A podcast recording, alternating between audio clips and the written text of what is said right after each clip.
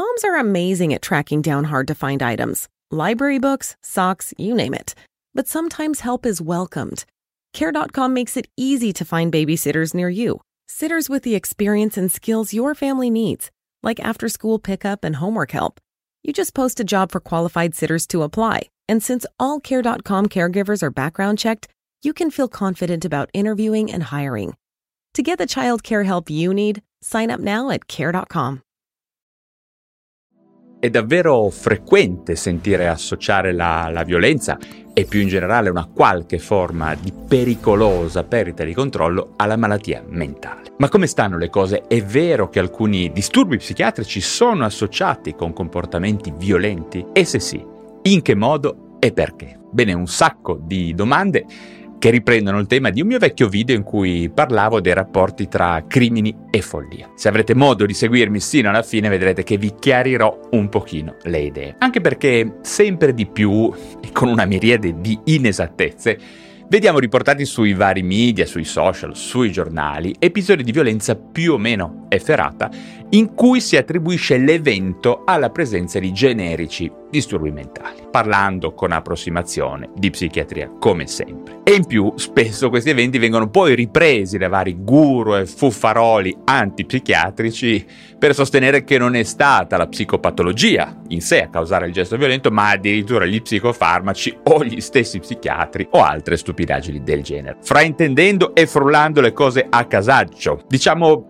delle superficiali informazioni riprese qui e là, pensando che basta leggere i bugiardini dei farmaci o qualche articolo sul web per essere esperti psicofarmacologi. Gli unici furbi in un mondo di coglioni. Insomma, volevo dirvi due parole, a questo punto anche io, su questo rapporto tra malattia mentale e violenza. Partiamo innanzitutto dal fatto che non è stato facile chiarire in che modo e con quale frequenza alcuni disturbi psichiatrici si possono associare ad un aumentato rischio di compiere gesti violenti. Possiamo dire che un tempo e ancora oggi non è facile avere delle dati, delle stime precise a riguardo, quindi tutti quelli che vi dicono con assoluta certezza che sanno mm, come stanno le cose, che i pazienti psichiatrici non sono violenti oppure che sono totalmente violenti oppure che sono gli psichiatri a essere violenti o a rendere violenti le persone, prudenza, ci va molta prudenza. Infatti intenderei in questo momento affrontare questo delicato tema da un punto di vista il più possibile scientifico e non ideologico o di parte, ma soprattutto, ve lo ripeto, con prudenza. Vi riporto alcuni dati. Dati che non sono definitivi, infatti c'è sempre stato chi dice che la malattia mentale non è, lo ripeto, responsabile in sé di alcuna violenza, oppure chi sostiene che i pazienti psichiatrici sono un po' più violenti o sono tutti violenti. E poi, lo ripeto nuovamente, certamente c'è chi dice che i pazienti psichiatrici diventano pericolosi solo se gli psichiatri, maledetti bastardi, gli somministrano i loro veleni. Potremmo dire in teoria che prima degli anni Ottanta la maggior parte della letteratura sulla violenza generata dai pazienti psichiatrici era basata sull'osservazione ed il resoconto di singoli casi aneddotici o da studi condotti comunque su un numero limitato di pazienti. In seguito vediamo che hanno cominciato a essere pubblicati dei lavori piuttosto rigorosi, più rigorosi, che cercavano di oggettivare la frequenza di violenza su grandi popolazioni di persone affette da malattia mentale e soprattutto indagando che cosa accadesse nel periodo precedente uno scompenso acuto e poi un ricovero, ma anche durante il ricovero stesso in ambiente psichiatrico e infine dopo la dimissione, quando le persone ritornavano sul loro territorio e nella comunità di appartenenza. Diciamo che la maggior parte di questi studi estesi e molto complessi da portare avanti sono stati prodotti tra gli anni 80 e i 90, in particolare negli Stati Uniti, in Gran Bretagna e mm, nel nord Europa, in Svezia e in Finlandia. Alcuni di questi studi, che se volete potete andare a valutare poi anche voi stessi all'interno della biografia che vi indicherò in descrizione da qualche parte, riuscirono a rilevare eh, in via preliminare perlomeno, che una percentuale tra il 10 e il 20% di queste persone affette da varie patologie mentali, che poi vedremo meglio specificate tra pochissimo, avevano mostrato un comportamento violento degno di nota, chiamiamolo grave, solitamente già a partire dal mese precedente il riconoscimento dello scompenso acuto ed il ricovero. I pazienti che mostravano un maggior rischio di agire violenza erano quelli che avevano diagnosi di schizofrenia, mania o stato misto nel caso diciamo del disturbo bipolare,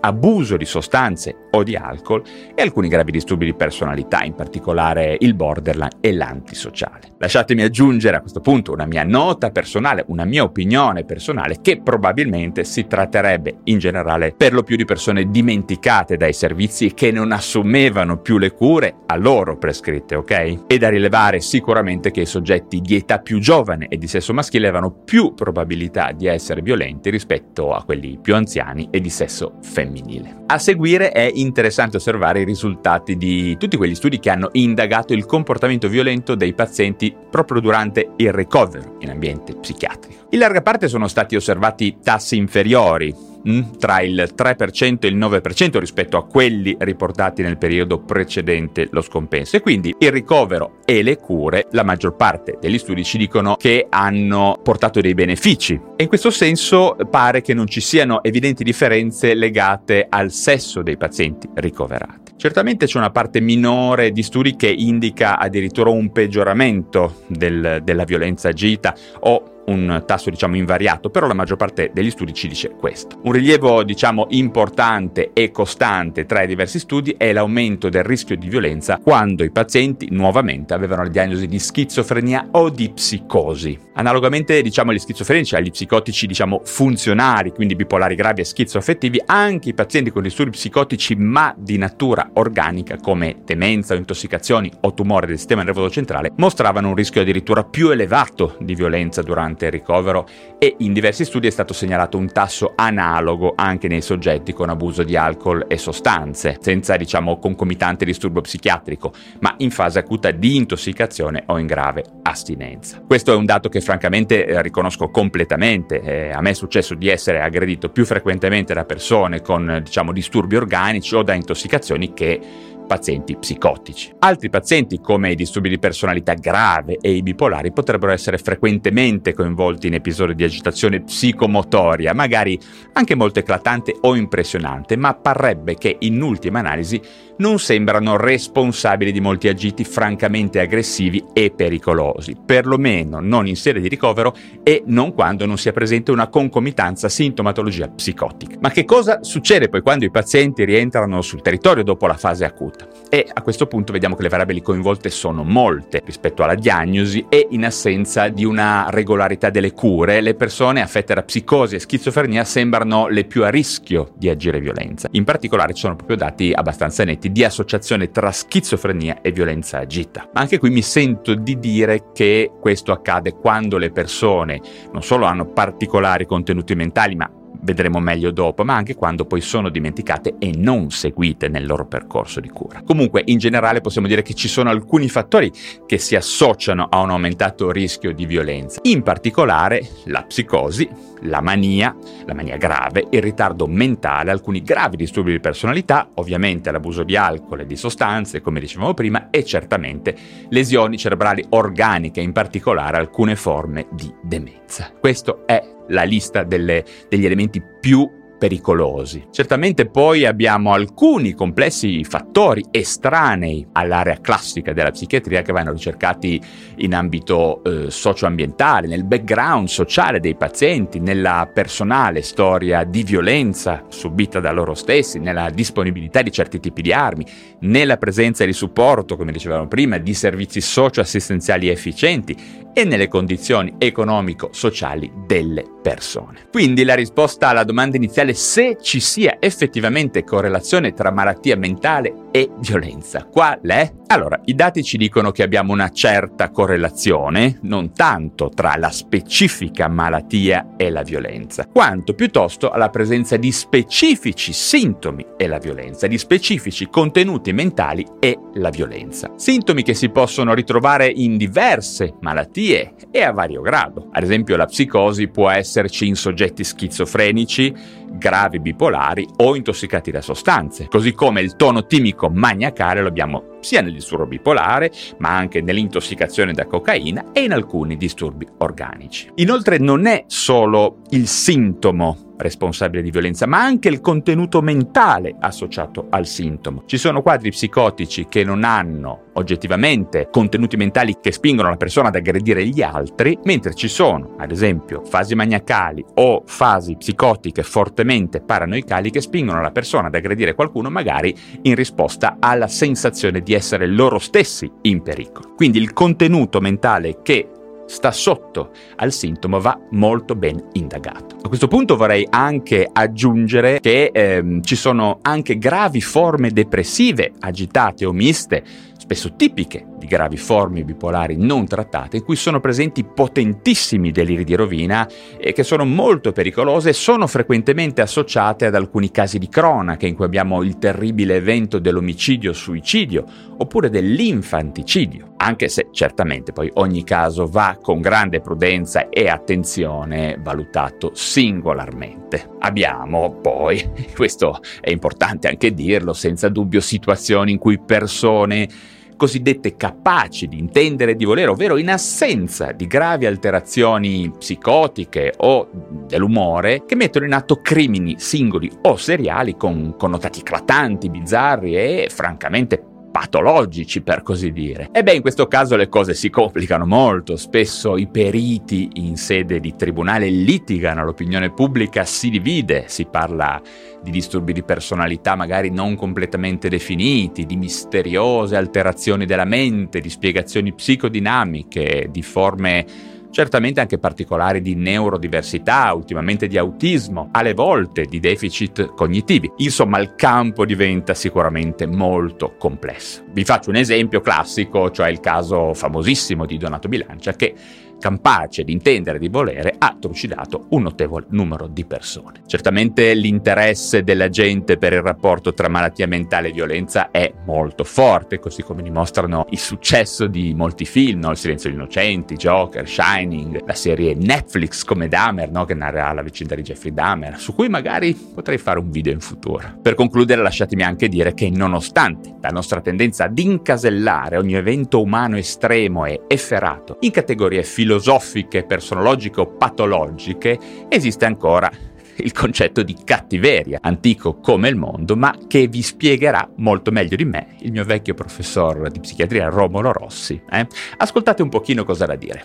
Io non credo molto no, a, questo, a, questo, discorso persona talmente cattiva che non può che essere completamente pazzo e quindi può, no, non, non può sapere quel che sta... Non è vero, non è vero.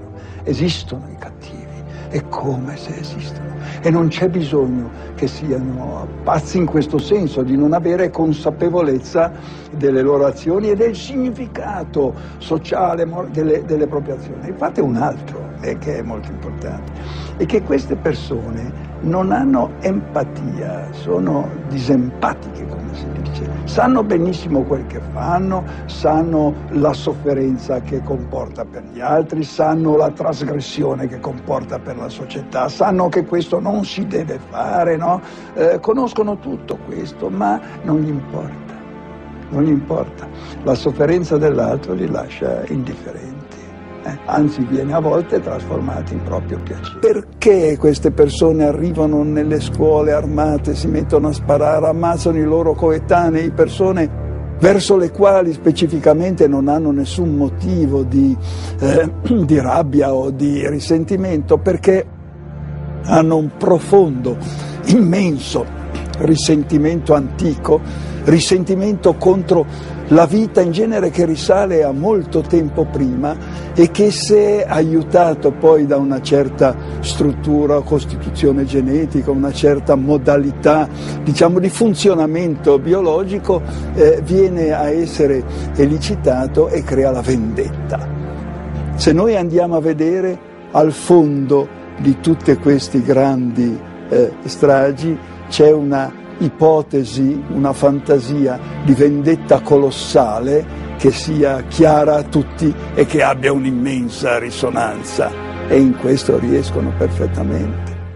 Bene, direi che non ho altro da aggiungere sicuramente. A questo punto se avete commenti o specifiche da fare, scrivete tutto come sempre in descrizione. Se vi sono stato utile datemi un like per supportare il canale e se non l'aveste ancora fatto iscrivetevi subito alla piattaforma digitale da dove mi state ascoltando, che sia YouTube, TikTok, Instagram o il podcast Lo Psiconauta su Spotify. Iscrivetevi. Un saluto a tutti e ci si rivede presto di nuovo qui da me per parlare insieme di un nuovo argomento. Moms are amazing at tracking down hard to find items library books, socks, you name it. But sometimes help is welcomed. Care.com makes it easy to find babysitters near you, sitters with the experience and skills your family needs, like after school pickup and homework help.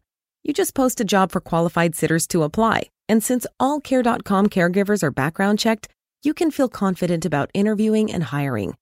To get the child care help you need, sign up now at Care.com.